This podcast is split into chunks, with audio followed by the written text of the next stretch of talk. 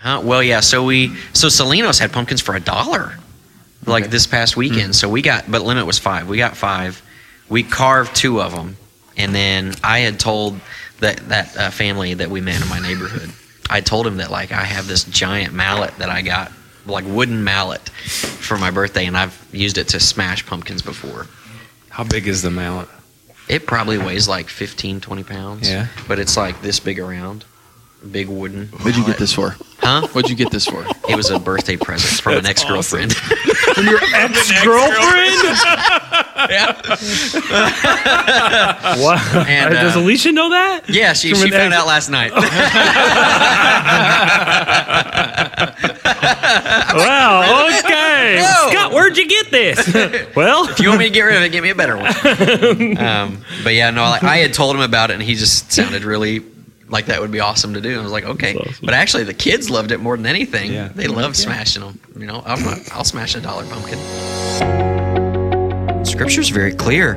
If you're in, if you are partaking of it in a way that is part of the design of God, which uh, um, that's another thing is that God's design for sex is that it would be happening between a man and a woman, Yeah. biological man and a woman, in a monogamous covenant of marriage. That's the only place Mhm. where sex is acceptable. But when you have a relationship like that, Scripture is very clear. Enjoy yourself. Yeah. Yeah. Have a good time. good morning there. Good evening. Good afternoon, wherever you may be. Uh, I wanted to open up by saying good morning, MMBC, like good morning, Vietnam. good morning, MMBC. this is Why don't Pa- you start announcements like that? Yeah. Hey. Well, that Yeah, we could we could we could do that. This is uh, pastors of the Roundtable. Um, I hope we can keep ourselves maintaining like pastors right now.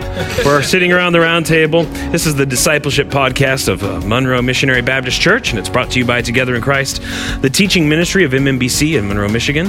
And as we sit around the table today, we want to continue what we always do, which is to encourage thoughtful discussion about the Christian faith and to connect you to the people and the ministries of MMBC. Um, sitting around the table with me today is Tim Iacoangeli, lead pastor here at MMBC, Scott Slater, family pastor, Matt Bates, music and media pastor, and my name is Spencer Snow. I'm the discipleship pastor. Um, today, we want to continue our uh, marriage uh, series as we go through the marriage topic and talking about very top, various topics that are related um, to this. And Pastor Scott has our topic for today. Yeah, so what we've been trying to do is take some of the most contentious issues that happen in marriages and talk about uh, them broadly. These big topics, talk about them broadly. We're not trying to get too specific or in the weeds. Uh, we've talked about how faith is the most important component of a marriage that uh, that needs to be talked about, discussed, understood by two people that are either in a marriage or that are thinking about becoming married. Um, and uh, today we're actually going to tackle two topics uh, that are also kind of in the same boat. They cause a lot of issues in marriage when both couples are or both people are not on the same page in the couple. Um, and uh, the first of those is how do you deal with family? Once you've been married, how does your family relationship change to your parents, your siblings, your extended family? Uh, but then also uh, sex. I mean, just in general as a topic of that's a, that's a big part of marriage, and there's a lot of contentious things that come out of that. But um, we're talking about these two together. I'm sitting around the table with a lot of uh, middle school boys that apparently can't contain themselves. But uh, we're talking about these two together actually because uh, the, they are they both arise out of the same verse that you see in Genesis chapter two. We looked at the beginning of Genesis a lot when we talked about faith, and we're looking at it today, and rightly so because this is where we see the first marriage happen. This is where we see it instituted. In Genesis chapter two, verse twenty four it says, Therefore, a man shall leave his father and mother and hold fast to his wife, and they shall become one flesh. In the New Testament, this passage is explicitly quoted four times. Two times by Jesus, one in Matthew, one in Mark. And when he quotes it there, he is talking about the permanency of marriage, that marriage is supposed to be a lifetime. And he actually says that when it says the two shall become one flesh, he says that God is the one that unites these two together. Therefore, what God has brought together, let not man separate. Like you know, Pastor Tim, I think you said that in uh, the wedding that you did a couple weeks ago. Um, so that the permanency of marriage, it's also quoted in 1 Corinthians chapter six, and in the context there, it is actually referencing that when you are joined to a person sexually, you are becoming one flesh with them. And Paul quotes this uh, this passage. And then Paul also quotes this passage in Ephesians 5 when he is talking about the unique oneness of the marriage relationship. How uh, you, the husband and a wife, share a very unique relationship because they are one flesh. So, what I would like to do is first, let's talk about how does becoming married change the relationship between you and your family. Uh, there are two words in there and if in Genesis 2:24 says therefore a man shall leave his father and his mother and hold fast to his wife. So sometimes the phrase gets used leaving and cleaving. Um, I just want us to explore like what does that talk about? Like how does our relationship with let's just say first of all our parents change when we become married? How does our relationship with our parents change? What do you guys think? How I mean, would we apply this? This is the act of a new family starting, right? That's what's happening here. And so the idea of, you know, leaving your parents' confines there and you have started your own family now with your wife or with your or with your husband.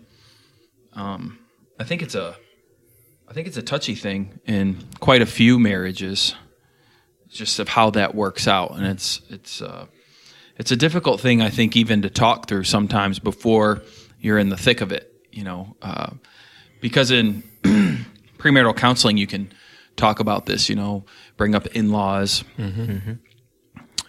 but it's really hard to know how it how it is going to come about in your marriage. Like for example, yeah, until you're actually in the marriage, right? Right. Yeah. And like like the two like two of you, two of us here, you guys don't live by your in-laws.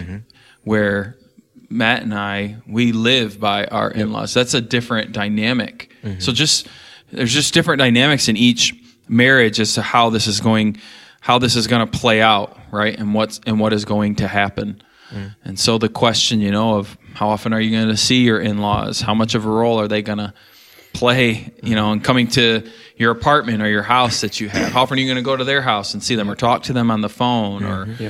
If problems arise within the marriage, when are you going to go run to your parents? Mm-hmm. Yeah, All the time. Like these are the things that have to get discussed. And then not just from the two who are getting married side, but a lot of times when there's problems, I see it more coming from the parents. Yeah. Mm-hmm. Enforcing the problems. Yeah, it's not often. I think you're right. Yeah. I mean, the times that I, maybe I've seen this happen the most, what you're talking about, it's not even one of the two people that have just been married that are have the problem that they need to deal with. It's that their parents are acting almost out of line in terms of they're not. Mm-hmm. What it comes down to is they're not respecting the fact that they are now a new family. Yeah. Yeah. But I- my, I guess a question that I have for you guys is like, this is part of creation. Like, this is, God has just done this. God's the one that says, like, the new family's created. So this is part of the created order. But do you think that the way we interpret or the way we live this out changes based on the culture that we're a part of? Are there cultural elements to where we live and the time that we live that this might look different from other places in the world? You know what I'm talking Yeah, about? yeah, I think absolutely, but I don't think in principle it should be affected by culture. Um, I think in a perfect environment, in a perfect world, you know, there is respect for the new family and respect for the old family that we come from. And so those two sets of families now are together working it out and working it out well, whatever that may look like. Now, culturally in our world, that is different because if you go to some places, you'll have grandma, grandpa, mom, dad, and kids living together. Yep, yep. And that's just the norm. Yeah. For money reasons, for other reasons. That's just that's just how they function. That was the norm in scripture. I mean, Yeah. Genesis, you see, like when they would, when, uh, when, uh, like they would find a wife, they, the wife would come and they would live with the patriarch. Mm-hmm. Yeah. Mm-hmm. Right. They, they, they would all be part of that family. Yeah. Sadly, today, one of that is, well, I have my own family now, mom and dad, so I bought you this place in the old folks' home that I'm going to put you in, and I'm not going to see you anymore. You know, we might come and see you at Easter and these things, and that's just wrong. But that is a cultural thing that we have in our society. But it, that shouldn't be the that shouldn't be the norm. I don't think that should be accepted. Mm-hmm. Yeah. You know, in that way.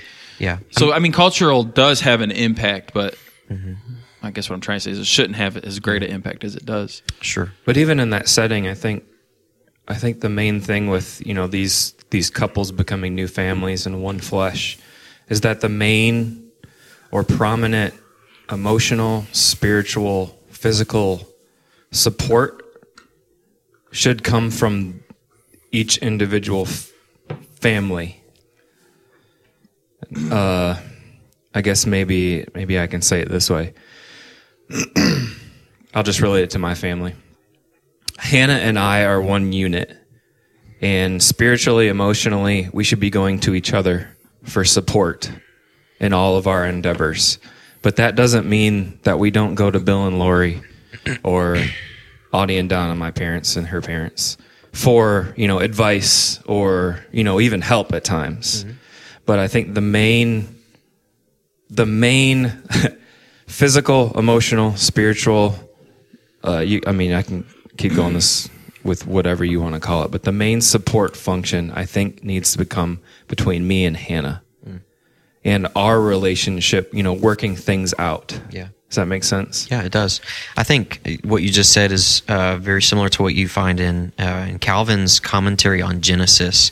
This is what he says about this passage. He says the sum of the whole is that among the offices pertaining to human society, so he's talking about like the relationships that exist. Yep. This is the principle. And as it were, the most sacred, that a man should cleave unto his wife. And so, what he's saying there is basically that, like, what this passage is showing us and meaning is that just because you get married, that doesn't mean that your relationship with your parents is forever severed. Right. Right? The command to honor thy father and mother doesn't just go away. You still follow that command. Yep. But it means that your marriage is now the principal relationship of your earthly existence. Would you say that's right? Yeah, yeah. No, I mean, um, being one flesh means that you're now in a, a partnership, uh, a lifelong. You're a team. You're. A, this is the most basic element of community that we know in human life is marriage, and then what comes from that children, the family, and then they spawn forth and they make their own communities of sorts really. So this is the most basic building block of community man and woman in a in a marital relationship uh, together. So yeah they share this together and i think substantially and essentially the bible gives us what this should look like at its core always. But yeah, there's going to be differences based upon culture that are going to differ in circumstances, um, the circumstantials outside of that. And that's going to look different for us. I mean, some cultures, um, some cultures may have, uh, for instance, ages that are going to be different. You know, in Bible times, um, I was reading, uh, you know, even uh, my kids have a book on ancient Rome, and it was just talking about the young age at which girls could be eligible to be married, which is much younger than our culture. And I think each culture is it's appropriate within certain reasonable limits for each culture to uh, set up age limits at whenever this is appropriate. Our culture has set that age limit a little higher. Um, doesn't mean it's necessarily right or wrong. It just means that as a society, then we should submit to that. Um, that's not causing us to sin and such. And so those things are going to be circumstantials that may look a little different. Um, but at the core, yeah, this is, um, this is, this is the building block of human society. and we see it distorted i mean just because of sin. I mean we, we see that these problems exist uh, between you know in-laws. Maybe you know my mom and dad don't like your mom and dad. Now that's a problem. Yeah. Like we when we have the birthday party for our kid Yeah. we know that there's all of this dissension within Yeah. the room and that's Yeah. frustrating. Or um, you see i've seen families who i believe worship family Mm-hmm. like that is their god almost. They might mm-hmm. not say it that way. Mm-hmm. But when when their son or their daughter goes off and gets married it's devastating. Even though if you'd say well what do you think of the guy she's marrying or the or the woman that he's marrying? Oh so she's, they're great. Yeah. Mm. why are you devastated? Because they're not in my house anymore. I can't see him every day, or this and that. And there are going to be some of those emotions with it if you have a good relationship with your kids. But then there takes a maturity and an understanding Yeah. of God's word that this is Yeah. this is a good thing that is happening, and I mm-hmm. want to promote this, and I want to be happy about it, and I want to encourage it. Yep. Right. And so, but then on the flip side of the the couple that's getting married, there has to be an understanding that you're leaving and forming your family, but like you said, Scott, but we both still have parents that we should love and honor. And so I've seen from couples before this sense of like, I just wish our moms and dad would leave us alone for the first year. Mm-hmm. Like, don't bother us. Let us have our own time. Never stop by. Never do this. And it's like, no, that's a really bad attitude too. Like that shouldn't be it either. They should be a part of your life. Yes. Mm-hmm. You guys should come together to set boundaries, you know, and mm-hmm. and these different things. I think that's the practical side of it, but we have to understand that we're seeing sin play play out. Just our sinful hearts and our little idols that we have in our pockets really really come through in these situations and the struggles that we have. And it should reveal our heart and help us. We should thank God then that He's revealed our hearts in these ways to try to repent of them. You know, uh, when we got married, Amanda's parents took one approach, and my parents probably would have said they they took a different approach at it. Um, but it, ne- didn't need to be. We're not seeing you anymore, Yeah. or you're at our house all the time, Yeah. Right. right? And so it's important for couples to talk through that realistically. Yeah. You know, and to be giving. You know, I see. I'm trying to think of examples. So, like, if my wife has a real close relationship with her mother, let's say that's always been the case. Like, not just mom and daughter, but they they enjoy each other's mm-hmm. company. They like to go shopping together. They like they have some hobbies that they like to do together. Then me as this new husband shouldn't be jealous of that. Mm-hmm. Yeah. You know what I mean? I need to allow that relationship to continue. I should encourage that relationship. But then my wife should should understand at the same time my mom isn't my spouse. Right. Right? this is my spouse. And so there has to be open communication with that and Yeah. in this give and take that is very healthy. And a lot of times sadly, I don't think we we see that. We see jealousy come Yeah. into play. in a way that maybe that so take what you just said like wife always going with their mother and spending time with them doing mm-hmm. that that you're right. Like that's a great thing to have a relationship like that with your parents. But let's maybe take that to a place where it would maybe be an example of an unhealthy relationship Sure. at that point mm-hmm. where your wife is spending time with her mother. And that seems like a not just a this is my mom but this is my friend. Mm-hmm. And we all share deep things and life things with our friends but your husband might not want you to be sharing some of the things that you're sharing with your mom. Mm-hmm. Mm-hmm. That's a place where like okay now this is starting to get to an unhealthy place right? Mm-hmm. Uh, where it's like yeah this is your mom. You honor your mom. You respect your mom. You love your mom. But you honor part of also honoring and loving and respecting your husband is respecting his wishes. That if there's things going on in your all's relationship that he would rather be kept out of the in-laws ears mm-hmm. Mm-hmm. on both sides. Sure. that's something that should be respected. Yeah yes? no? Yeah. Mm-hmm. Yeah, and so I just I just think those things could be set up before the marriage ever happens. I mean, you're talking with your fiance, and you need to talk through the in-law stuff of once you know where you're going to live, and these different things. And so, let's say, like in your guys' case, you live far away.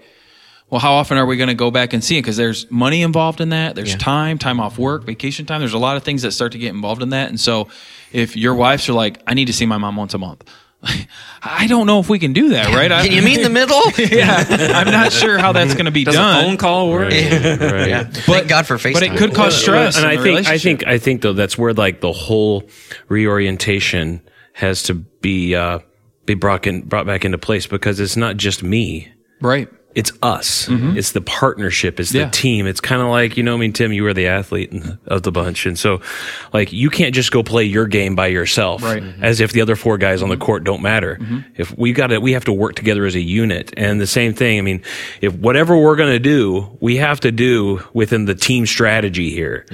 And um, And that's been something, honestly, I think we're all men here, so it's maybe this, maybe, maybe I shouldn't say this, but from what I've gathered uh, and knowing a lot of different couples, women seem to struggle with that a lot with their husbands in terms of letting their husbands do things. They get jealous of a husband's friend or of a, of a husband's hobby. And sometimes I think it's fair. Sometimes I think it is extremely fair because the husband has gone hunting all the time, or golfing all the time, or is on five softball teams. You know, and these different things. They're like, yeah, my wife loves watching me play, and it's like. Yeah. you know, In all honesty, I think some of that is this. I don't know if you guys agree with this, but the general kind of cultural phrase that gets thrown around about how like your spouse is your best friend. Mm-hmm. Like I think men and women experience best friends in different ways. Sure. You know, and so like some of that is what kind of expectations do you have of a quote unquote best friend? Um, and that your husband should be close to you, closer than any person alive. But that doesn't mean that your relationship with him is going to look as intimate as one of your girlfriends might. I don't know yeah, if that's no, accurate it's just or not, different. And I just when you have just families, I think kind of then goes into this other area that I don't know if we're ever really talking about in this series, but just of understanding there is still an individuality. You're coming together as one flesh, but you are still individuals. And so if mm-hmm. if I come into this relationship and I know that my wife really likes to run, let's say she's a runner, she's always ran, she ran in school, and something she does now that you know she just enjoys to do it. I need to give her space to do her thing mm-hmm. and not be mad. But she has to realize at the same time she's not alone anymore. It's me and her together. Mm-hmm. And so maybe there's times when normally she'd like going and running every morning. That's just not doable. That's just not doable right now. And so we have to switch this up. Mm-hmm. And I again, I said we were guys because I see this more from the guys side a lot, you know, where you're with some friends and you're watching a game and your buddy's just guilty the whole time he's there. And you're like, what's wrong? My wife's so mad that I'm here. And it's like, well, why? I don't know. And you, I mean, you find out it really is a problem. He hasn't been out of the house in two months. Yeah. This is the first thing he's done in two months, but she's ticked about it. Mm. That's a problem. Yeah, it's a problem. You know what I mean? That's a problem that she has. Now, again, guys will abuse that at times and be gone. Sure. And I'm not speaking against, you mm-hmm. know, Yeah. for that. Yep. But it goes both ways in the relationship. And it, it just to me is kind of connected with the in-law thing too of just there's give and take mm-hmm. all over the place that needs to be done to make this we are a family but we're part of an extended family too to mm-hmm. make this stuff work well and have peace within our family together. Yeah. it's Yeah, just how it is. I think every couple, you know, we've already said it, you're not really going to know what challenges you're going to face until you actually are married. You can have a conversation, I know. and even Yeah. your parents can say, "Yeah, yeah, yeah, we'll do that." Mm-hmm. but once you're mm-hmm. actually married, mm-hmm. it happens. So if if you're a married couple, maybe listening to this, what you need to understand is just expect that there's going to be tension in some places, and you're like we all know that when two people get married, like they're gonna they're gonna be frustrated at how one of them folds towels. Yeah, sure. Well, what you're doing there is like you're taking the way that you learned to fold towels in your old household, and the other person's taking the way they learned how to fold towels in their old household. And what do you know? You're a new mm-hmm. household, so just work together on how to mm-hmm. try to fold towels from now on. And you know, one of mm-hmm. them give up priority to the other. That's just a silly example, but that that is another aspect of how this plays out. Is just expect that the things you never expected would be contentious might become contentious. And that's part of becoming a new family. Yeah, no, I agree. I think the biggest thing too is just don't be surprised. I mean, wh- and you ask yourself the question. You always have to laugh at yourself, like, what was I expecting? Well, and this is uh, to make this like a biblical thing, real, where it says that the husband sacrifices for his wife. Uh, for me, the what is weighed on my conscience, like in the things that you talked about, folding towels. Yeah. I should sacrifice the way I fold towels for the way she folds towels. Because that's a You actually fold towels? you know what I mean. That's like a stupid. Yeah, let's like- make this all about him right now. You mean Yeah. we have more than one towel? Yeah, Bachelor getting married. But just oh those little things, you know, of like giving up the remote control, Yeah. giving up these things.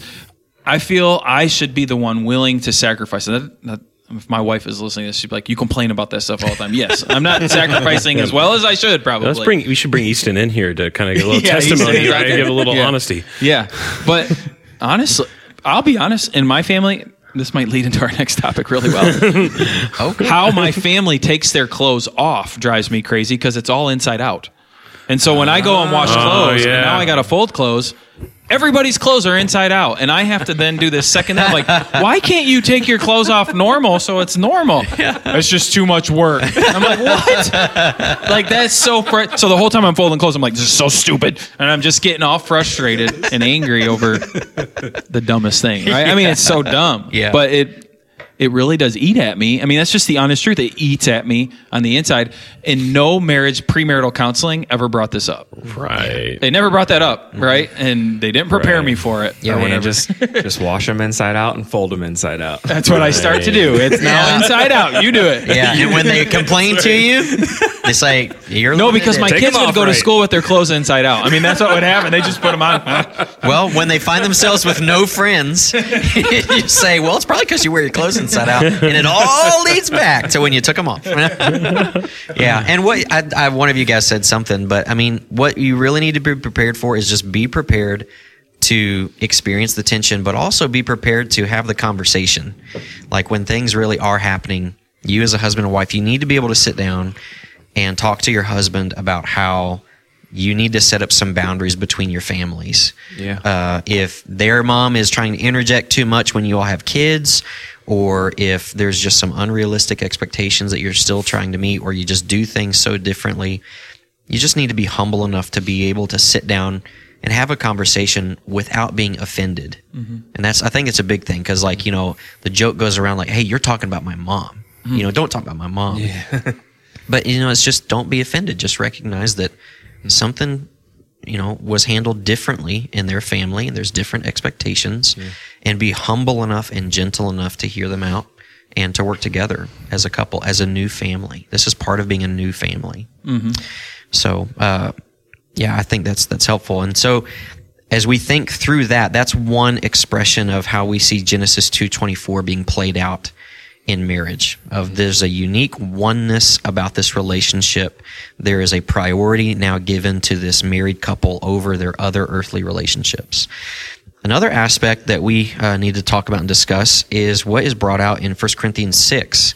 Just the fact that part of being a one flesh relationship is that there is a physical nature to it, a sexual nature to being one flesh. And so, uh, Paul Carter, a guy that writes for TGC, uh, said that one flesh implies more, but not less than physical union. What it means by that is that being one flesh, that doesn't just mean that your relationship is sexual. There's a lot more to it relationally and emotionally, even spiritually, that's that's going on here. Um, but physical union is part of it, and so uh, there's a lot that we could talk about with this. But I want to put up some guardrails. Obviously, um, we don't want to be uh, impure in the way that we're talking about this topic. We don't want to be unhelpful in the way we're talking about it. And so, just the general question I think we should try to explore as we're talking about the topic of sex is what does the Bible have to say about sex? Does it say anything about sex that would be worth us noting? It's good. Amen. I think we can start there. Yeah. So uh, when I, when I first okay, so let me start here. um, before I was married and growing up in the church, it was always said that you know, you know, sex out of outside of marriage is bad, which I mean we all agree with. But it came to the point where that turned into sex is bad. Yeah. Mm. You know, You only hear the negative. yeah, exactly. You only hear the negative. So Yeah. when when we got married, there was like this really hard like two views combating each other or you know like I had in my head I was like man, this is bad, but then You're the talking about internally. There in- was a struggle. Yeah, internally. Okay. Yeah, sorry. In, internally in my head, yeah, there's this struggle. Um, you know, this is bad, but but actually this is good, and like probably for the first couple months of marriage, like there was a lot of shame. Mm-hmm. Like I was, I don't know how to really describe it, but like it, like it was almost I felt shameful for what I was doing, and I really had to convince myself because of you know growing up the way I did, I was like, I had to convince myself like sex is good. Like I'm doing this, uh, you know, in the confines that God has given us, and it is good. It is good for us to have sex, mm-hmm. and like it, it, you know, it slowly changed mm-hmm. Mm-hmm. to being a, you know, obviously a good thing. But like I don't have that internal struggle anymore.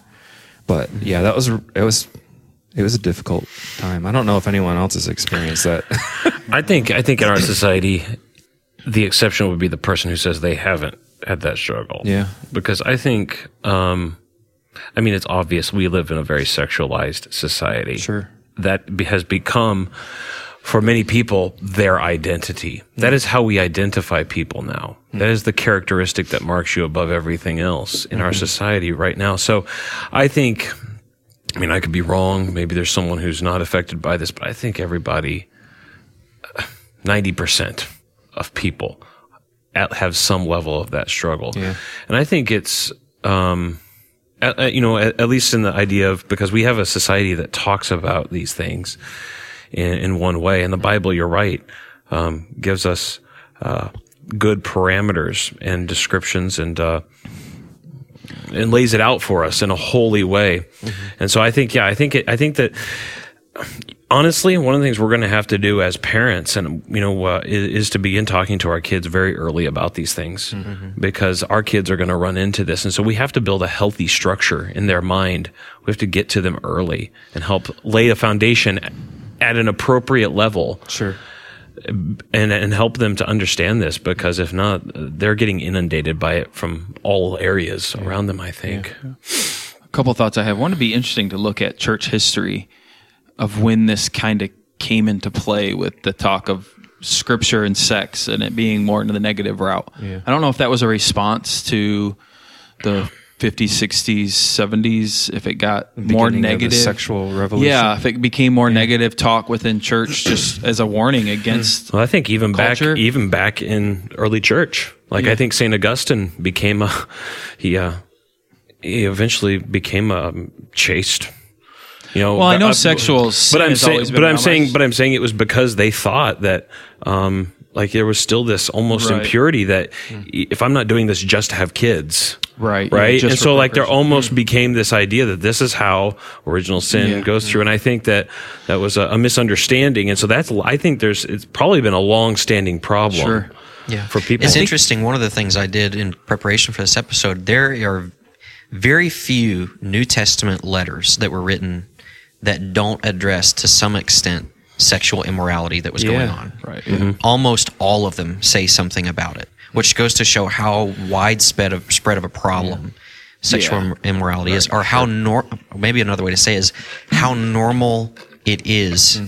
in a non-Christian context, an unchristian context. I don't know what Well, if you you look back Tim. at like Greek and Roman art, like it's Yeah. very, very sexualized, or the It's very provocative. Most It's- pagan the, religions. the religions of the Philistines were nothing Yeah. but sex Nothing cults. but sex Yeah. cults, Yeah. I mean, that's why it was so. Nothing I mean, is new today Read it. Read when it numbers. comes to that. Read numbers. Was it twenty something? Whenever they, uh, um, the guys go over and worship with Moab. Well, there's a reason why. Yeah. because it was a party. Yeah. and you know, the, Yeah. and it's like, yeah, we don't want to worship the Lord. So I think, yeah, I think it just goes back to the point that yeah, this temptation's not new. Yeah. But I think uh, what you guys were talking about that internal struggle, I would speak to it a little different, at least personally, and, and from what I've gathered from others. Um, because from a as a as a Christian growing up, you know, you're taught all this stuff about sex and not having sex until you get married, but there wasn't much talk of what sex then looks like when you're married and how it would be dealt with. It was just the no, and so I knew very well what I wasn't supposed to do. I'm not supposed to lust. I'm not supposed to look at these things. You're not supposed to talk of this way. Yeah. But then you get married, and all of a sudden you are allowed to have sex with your wife. You're supposed to be having sex with your wife. Yeah. You guys are supposed to be enjoying this. But then I think the conflict isn't necessarily in the act, it's in am I doing this purely? Mm-hmm. Like, am I doing this how I'm supposed to be doing it? Like, mentally, like, am I lusting after? I've heard that. Like, don't lust after your wife. I've heard that. I don't know what that means. Like, I'm really struggling with that. Even to this day, I would say I kind of struggle with is it? I, I just struggle, like, okay, I don't know how to handle this necessarily. And I think as Christians, we've really struggled teaching that well Yeah. of what that looks like. I remember we had a pastor here, um, Pastor Mike Nolan. Oh, yeah. Oh, he used to gross us out so much as youth because him and his wife loved each other. Like we used to do afterglows, they were called. Like so public s- display of affection. yeah, so like Sunday nights after church, we would go to their house because they lived right by there. So we'd go to their house a lot and have pizza and stuff. It was not rare to walk into the kitchen and to turn around and be like, "Come on, you know, you guys are kissing again in the kitchen." Like they really loved each other, but it I never looked at them and thought that is so sinful. I saw them yeah, as yeah, yeah. you guys really love each oh, other. that's sappy. Like that's really how I saw that. I remember Yeah. growing up thinking, you guys really love each other mm. beyond all of what I normally see because I don't. That's not wasn't normal for me to see couples do that to the extent that when I started like going to youth camp and stuff. I remember we told our counselors, don't hold hands with each other. Mm-hmm. We don't want the kids seeing you you get doing that because they're not allowed to do that. And I've I've went back on that now today. Mm-hmm. Like I think they should see mm-hmm. them hold hands. Mm-hmm. That's a good thing. Like they should see some affection for each other. Um, and that was one of the very few cases though that I witnessed. And so that was more of the battle for me, I think, of what you guys were talking. Not not oh, we just had sex and this is bad. No, I never it was yeah. In my mind was it sinful? Like I was always struggling No, with that's that. I- I think stuff. that's- I've had that. I've had that same okay. struggle. Yeah. Yeah, absolutely. And I, was- I was actually talking about that with someone at Jake and B's wedding, and you know the thing that he said was like any thought that you're having for your wife sexually, I think is a good thing. I mean, I think to an extent to an extent, yes. Now, take that one step farther. Like, what would a, th- a lustful thought with your like for your wife, or no, that's not even the way to say it. What would be a lustful thought about your wife? Would be having that thought for selfish purposes, sure. right? Would you say that's right? I think there's a sin there. Yeah, like you should always selfish. you should desire to want to have sex with your wife. And if, you know, thinking about her in your head, I think is a good thing. Mm-hmm. Yeah, but I just think it's been very twisted within the church, and, Yeah. and like Spencer was saying, it falls on us as parents to teach it well, and for our, it it puts a a weight, but I think it's a good weight. Like I want my kids to see a healthy relationship. Yeah. Amanda and I made a decision when we were dating. We were we were still young that people in church weren't going to see us with a lot of public displays of affection. We mm-hmm. didn't want them me to have my arm necessarily like around her in the church service or even holding hands in the hallway. We did that purposefully. Mm-hmm. We just thought that's not needed. Well, that's carried over even as we're adults. We don't do all this affection in public and different things. But there are times I really want to make it a point that in my home, I want my kids to see me hug my wife mm. Or her rubbing my shoulders, you know, or something like that. Just anything like that where there's a care because I want them to see this is a part of mm-hmm. a good, healthy relationship. They see us argue Yeah. at times, right? Well, they should see this mm-hmm. also, I think. It's just hopefully we'll breed in them a healthy Yeah, that's good. view mm. of affection, mm. right? Yeah. Yeah. Scott, you have this written down here, Proverbs 5, 5 18 through 19. Yeah. Rejoice in the wife of your youth and be intoxicated always in her love. Like, I think that really goes on kind of with what you're saying, Yeah. you know? Yeah. Like, you both should be like, Yeah, it's the idea. I mean, the idea, like you, I think it's very good uh, that you all have said that it's almost like we don't know how to talk well of it. We've only spoken Yeah. negatively. Yeah, but- what I so, mean, like, yeah. how do we, how do we tell people, like you know, people in the church, whether they're youth or, quite frankly, some adults, uh, that it's like, how do we speak po- in a positive way about like this is how you should be thinking about sex? Yeah. And Scripture is very clear.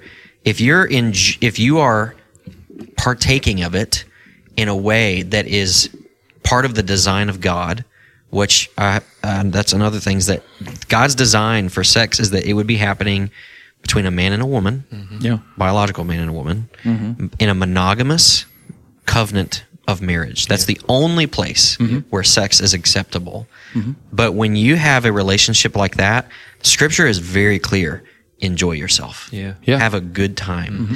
Now, how this is not the place to have a conversation about what that means. I, you know, we don't want to get explicit in what we're talking about.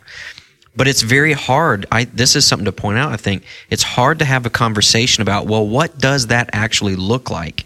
It's hard to talk about that in a way that is not been impacted or Oh, impeded by our culture Yeah. that has been like you said spencer so sexualized. Mm-hmm. I mean most guys today their knowledge of sex comes from porn Yeah. that they've watched. Mm-hmm. And that's their understanding of what sex should be.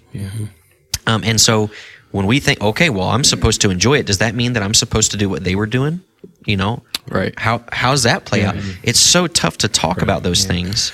What were you going to say? No, and I think too. I think one of the things that I've seen in this church is they, in an effort to compensate, to highlight, talking about this in a good way, is they actually go more explicit than the Bible goes. yeah And that's one of the things I Right. think whenever we talk about scripture, scripture speaks about these things in a very decent and modest way. Mm-hmm. And I think that's one of the things that you see, even Christian books sometimes will press the envelope or purportedly Christian books Yeah. because they're trying to th- they're trying to to say well sex is good so we can talk about it in all these explicit ways well the bible doesn't do that Yeah. and so even when Paul talks about sex in his epistles, it, he's he's he's speaking modestly so those who know about it, those who need to know can know about it. Yeah. And those who don't need to know, we don't need to go into details right now. And I think that's an appropriate way as pastors and as individuals. Um, and, and the Bible gives us those clear boundary markers. Uh, clear boundary markers like what you've laid out about between a, a man and a woman within a monogamous relationship and and those kinds of monogamous marriage. Marriage yes. That's uh, you. It's we have to say that. Right, right, right. Within a marriage. And um, it gives us those boundaries and it gives us the boundaries. And I think really one of the things too that we have to step back then is particularly in our, in our culture, we, we, we, we don't necessarily go the step back that the Bible says if there's problems happening in this arena, it's not simply because you have a problem with sex. It can be because you have a problem understanding what love is hmm. Yeah. and that's where we've got to hammer it hmm. because if we if we talk about what love is and you really grasp what love is which is seeking the good of another person Yep. for their welfare then that will take care of whatever's going on in that arena and will, within the biblical modesty that's appropriate to talk Yeah. about these things There's a uh, one of the things that we I sent you guys to watch in preparation for this. One of the things he talked about, I think it was Tedd Tripp, was that when a marriage is experiencing problems in the bedroom, it's usually not actually problems in the bedroom. Right. Yeah. It's usually a different problem in their relationship where love has been misapplied or it's not happening. Where the husband is not being self sacrificial for his wife. Right. He's not loving her in the way he should be. right. Or the wife's not respecting her husband in the way that she should be. And so it's, uh, you know, the bedroom is not the problem. It's the symptom of the problem normally. Sure. yeah I think that's an implication. the only thing I would think I've talked about with couples and premarital counseling when it comes to this, you know, like explicit or something, it's never got to that. But when you have a, a what I would say is a faithful Christian man and woman coming together to get married, and they have saved themselves. They're trying. They've tried their best to protect from sexual sin. Maybe there's been some bumps along the way or whatever, but they've really tried to save themselves. It seems like it well the psalms talk about this like the bridegroom leaving the chamber or entering the chamber and like the joy of that right mm-hmm. so you you have this excitement and for most guys that i've met they have this expectation mm-hmm. of how often or whatever. Like the floodgates are about to open here and it's legal now. And it's and it's and it's a blessed thing now Right, right, this right, is a god honoring thing. And so this is how often and, and so trying to have that discussion saying mm-hmm. i've encouraged couples to say you guys need to have this discussion together yeah, before it turns into a fight. Yes. Yep. because like for me i was ignorant about women in general. I have a brother and my me and my brother and my dad are extremely close and my mom's things were her own things she had her own bathroom me and my brother had our own bathroom so and your dad just used the yard. so to Uh, me you are you do live in the neighborhood scott so you do know yeah. There's this part of their grass that's really green. but a lot of stuff with women was brand new to me. I mean, I had health class and all that stuff, but it was brand new to me. class. you know, and I had to, honestly, Amanda had to teach me all that stuff that I just didn't know. I mean, was I was just. I'm just ignorant of it, completely ignorant of it. Yeah. But it would cause frustration on my end. That didn't need to happen. We needed to have that conversation that we didn't have before. Yeah. And so when it comes to like talk and I don't think that's an explicit thing to talk about just saying I think this is a realistic thing to talk about now because Very much. there is a difference in cultures of when the Bible was written and today. Most Christians now don't get married until they're in their mid 20s mm-hmm. or later. They go off to college, they get a career, and now people are getting married.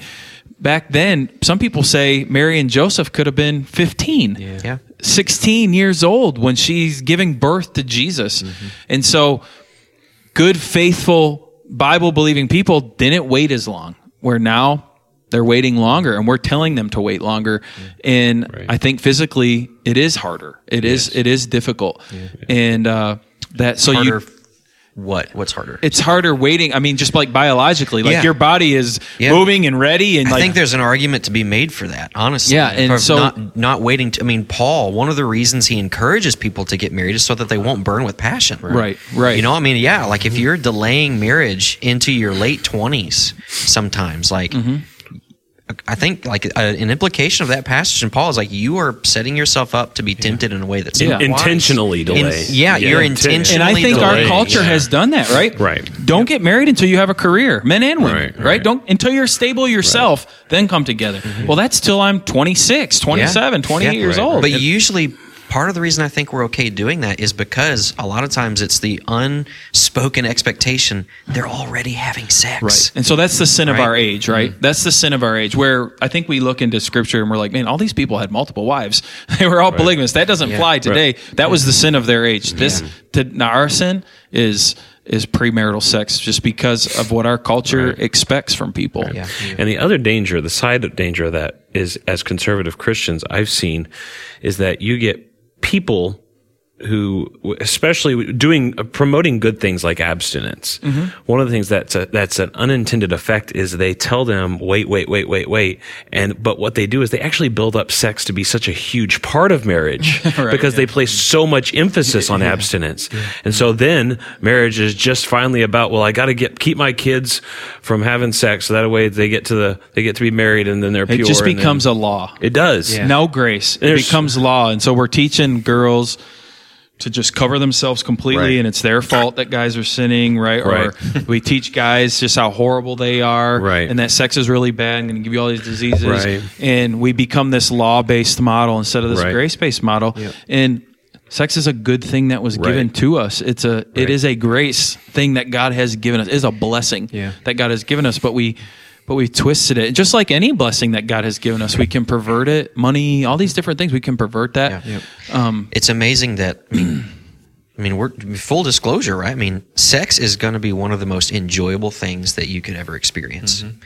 But it can also be one of the most destructive things Mm-hmm. Oh, you could yeah, ever sure, experience. yeah. That's what happens when you take a good gift. That's the that's the grace in sex is that it is a gift from God. God didn't have to make it enjoyable. Yeah.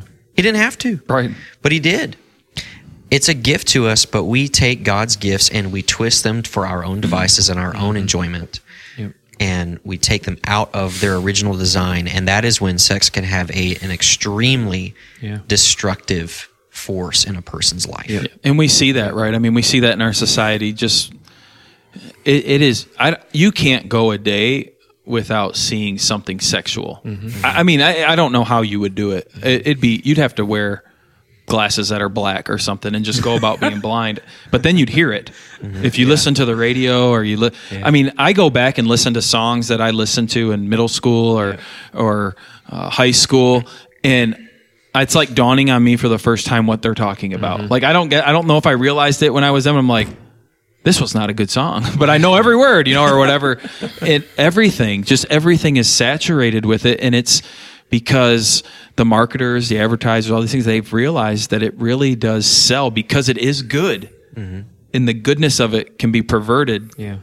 And they've perverted it for uh, things that just aren't holy, aren't what they're supposed to be. Yeah. Um, but it's everywhere. Yeah. It's So- absolutely everywhere. So we've talked about we- talked a lot about what the Bible says about sex. We've said it's good. It's part of the original creation. God designed it to be expressed within a very specific relationship. Uh, we've talked about how we're told to enjoy it. Uh, we've talked about how it's for men and women. You know uh, that women. It says in 1 Corinthians seven that women have the conjugal rights over their husbands, which was a radical thing to say in that day and age, because normally women were seen as property. Um, Yeah, and another sin that I've seen with couples, mm-hmm. and it's again, this is a sin that women do very often, and I, I think it's sinful. Yeah. is they use this as a bait or as a prize. Yeah. and if the husband steps out of line, no sex then, mm-hmm. and that's not what sex is. No. It's it, that'd be like saying no food. Yeah, you can't have food then until you cur- like you can't do that, and that's that's not how this works. And we see that in Scripture, right? Yeah. Uh, I can't remember. Maybe it's in that First Corinthians one that we were talking about, where it was like, if you are to withhold from sex for fasting, just do it for a little bit, but Yep. then go back to each other. Yeah. Like, so there's like a, a continuance of it. It's, again, it's not saying how often you're supposed, but it sounds like pretty often, and you're not supposed to hold this from each other as like, you know, I hold on to this, and it's Yeah. only for you, husband, and Yeah. I don't like you today, so no. That's another aspect of how we've even said like there's been this buildup almost that sex is like the ultimate thing that mm-hmm. happens when you get married. Even that is an improper view of sex because that makes sex all about you. Right. Yeah. That this is I, fi- what listen listen to that I finally get to enjoy this. Mm-hmm. Well, you're still making it all about you. when the Bible's clear, one of the clearest teachings that the Bible has about sex is that it is not for you. Mm-hmm. You enjoy it, but part of your goal as a married couple is as a husband, I should be trying to please my wife Yep. and make this enjoyable for my wife. Yep. Part of the wife's goal is I should be trying to make this for enjoyable other. for my husband. Yep. It's for each other. And listen, when you do that, like that's the opposite of what you're talking about. Yep. Mm-hmm. You know, you're not weaponizing sex; you're mm-hmm. using it to bless your spouse. Yeah. Yep. And man, talk about an mm-hmm. enjoyable time. Yeah. You know, I mean, I, that's that's clear. So we've talked about what the Bible says about it. We've also brought up many ways that we have seen sex been uh, twisted in our society, the improper perceptions we have of it. I guess to close this episode, if we're talking to couples that are maybe engaged or thinking about becoming engaged, we've talked a little, we've said a few suggestions, but what are some things that you guys think would be helpful for them to have a conversation about? Questions they should ask each other, things they should know about each other that might help prepare them for difficulties that might come or things like that. I don't know. Uh, like I said, I think they should talk about frequency um, Yeah. together.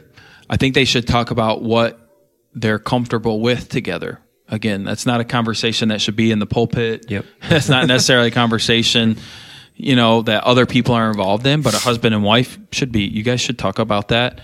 Um, if they're two Christian couples, they're going to grow together in that area as well, and so they have to be, for you know, forgiving to each other, give each other grace uh, in those things, and then and maybe have that conversation. I don't want to say often, but but some even after you know uh, of what of what you know because you're going to learn things right? Things are going to be different than what you thought before beforehand. And so just just kind of talk through that. And then um, encouraging them you know we put this on here that the world kind of talks about sex being ultimate and how this can't be ultimate in our relationship because something could happen mm-hmm. where we can't have sex anymore Yeah. Right. but we're still married and we still love You're each still other one flesh. and we Yep. still have a, a marriage that can flourish and can honor mm-hmm. God and where we both can be completely satisfied in this marriage. So it needs to be based around more than than just that. But in saying that,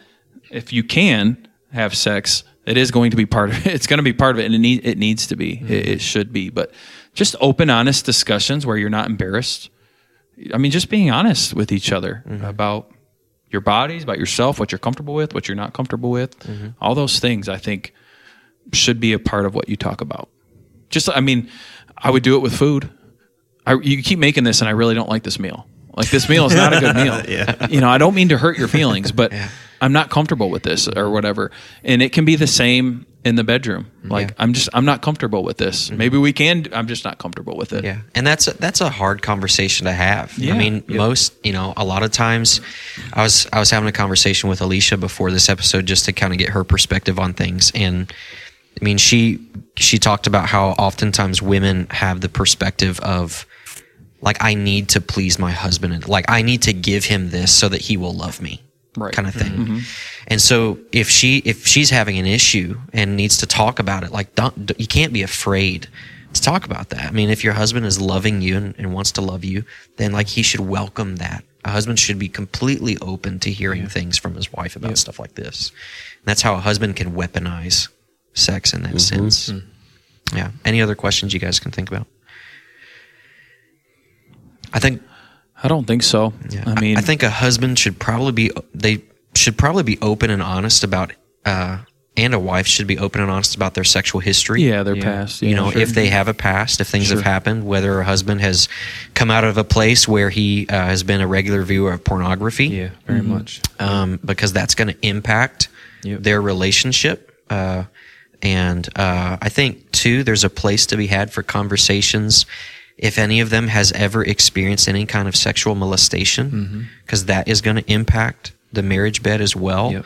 Um, that would that information would really help a spouse love one another if there's specific care that needs to be taken and sensitivity and uh, just understanding. Yeah, I think part of it too is children. I mean, that's part of why God has given us sex is to have kids. And so, you know, how many kids you're wanting to have. Again, God may decide that and bless that or not. But but then how soon, you know?